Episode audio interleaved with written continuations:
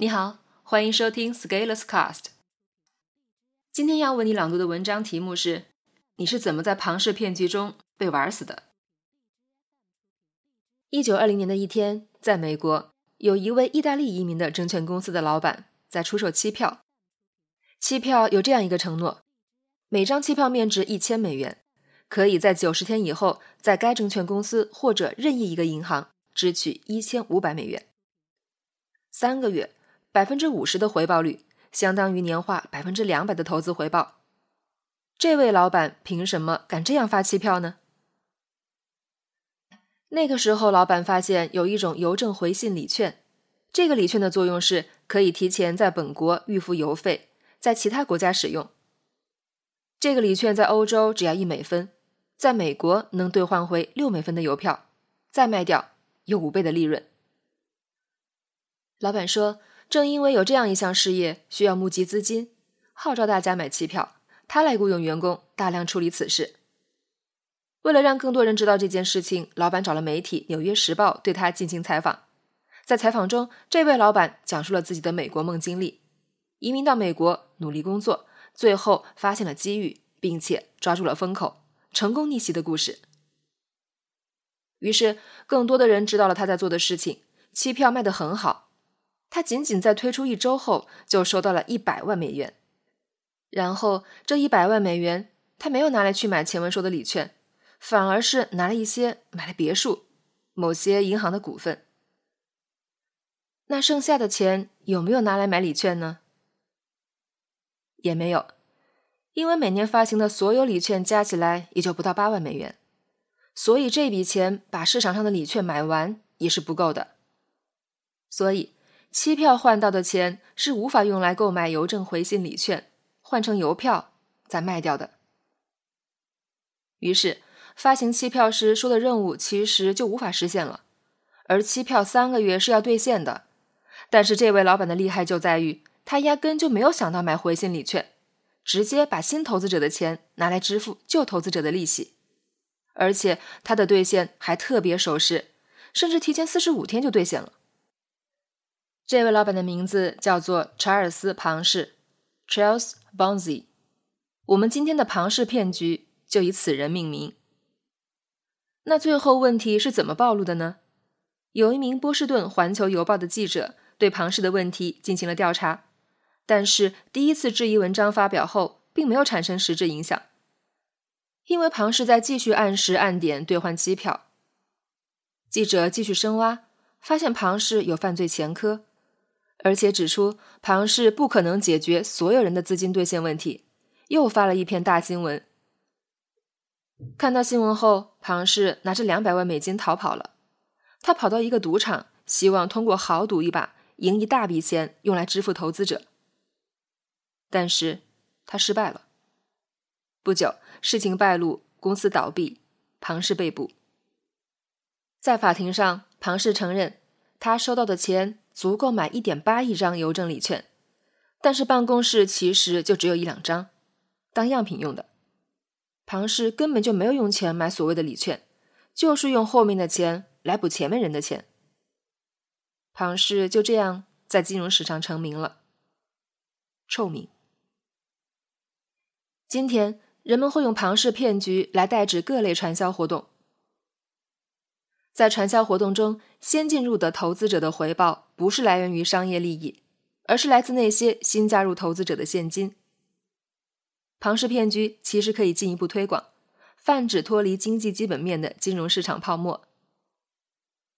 如果我们要看商业活动，总是会涉及到一点点庞氏的结构在里面。商家想要把自己的产品卖出去，总是要找到更多的人购买，这是商业的一个基本动作。而这个动作也会产生利润。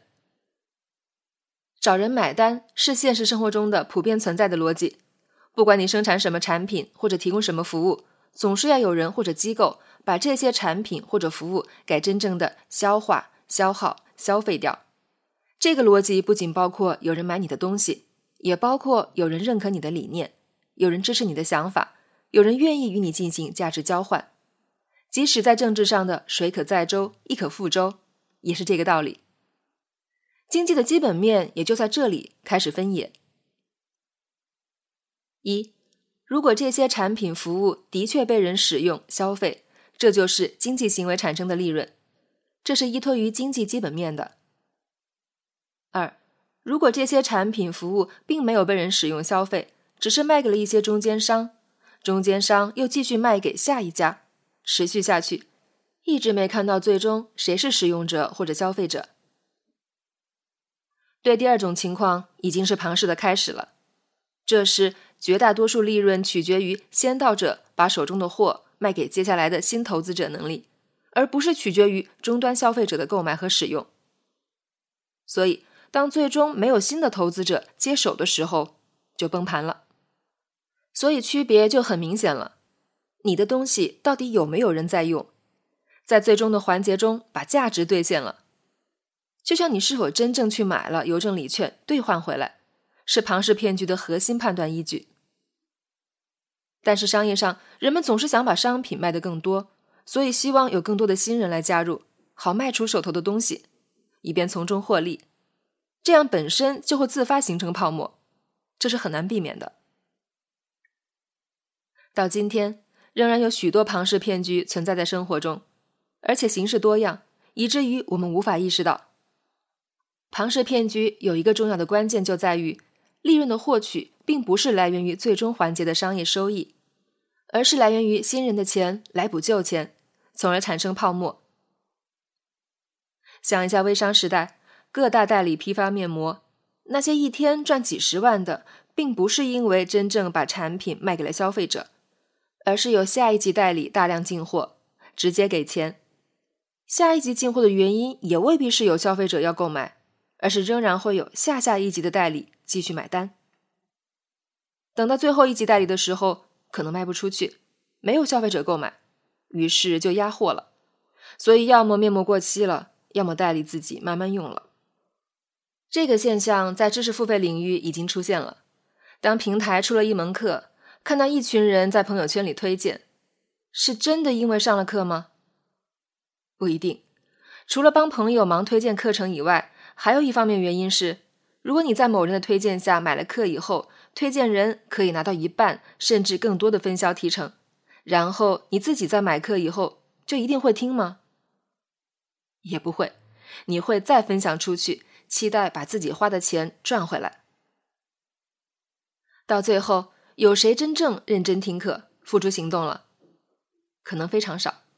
大家更热衷的是，当某大咖出了一门课。自己在第一时间买下来，获取一个分销链接，在自己的社交圈发出去，让后来的人交的钱分一半到自己的收入上，完成一次变现。所以最后可能是一门课程的真正价值是没有通过学习和行动兑现的，大家只是把这门课当成可以兑现的期票，后买的人的钱转移到了先买的人的口袋里，这其实就是脱离经济基本面的泡沫了。在这个时代，有人炒房，有人炒菜，有人炒币，还有人炒课。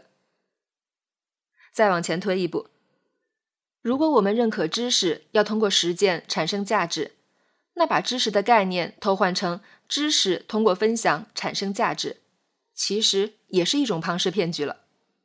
当我们看到一个理念的时候，如果我们通过持续行动把理念践行内化掌握。这相当于一个经济的基本面的行为，但是总会有一些人告诉你，你把这个知识分享出去，只要你能教会别人，那么你就会了。这不就是后来者的投资变成了先来者的利润的模式吗？别人是怎么学会了呢？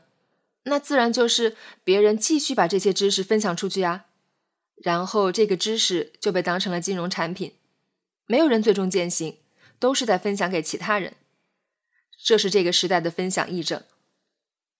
分享诚然是好事，但是不要得了分享病，自己搞不定，你分享出去就搞定了，这就是以其昏昏，使人昭昭。最终极的庞氏骗局就是直接玩钱了，开一个盘口，发一些理财产品，用后来的人的钱支付前面的人的利息，然后平台上的钱多了，还能拿来乱花。管他死后洪水滔天，要哭进了警察局再哭好了。前几年的三 M，最近的一租宝、钱宝都是庞氏骗局崩盘的例子。而且更有意思的是，人们明明知道要崩盘，但是仍然要玩，因为都相信自己是跑到前面的那一个。所以，当年三 M 崩盘的时候，说我们重新开始新一轮玩法，仍然有很多人支持，因为觉得自己可以是那个跑得最快的。为什么庞氏骗局那样吸引人？人们总是预期完全不现实的回报，所以当有人给你承诺百分之五十的收益率的时候，你根本就不会管这个风险有多大，你看中的是别人承诺的利息，别人看中的是你的本金。但是庞氏骗局总是会遇到瓶颈的，不可能无限膨胀，所以总会有某个时刻崩盘，从而形成雪崩的壮观景色。而这个雪崩就是每一片雪花堆积在一起的。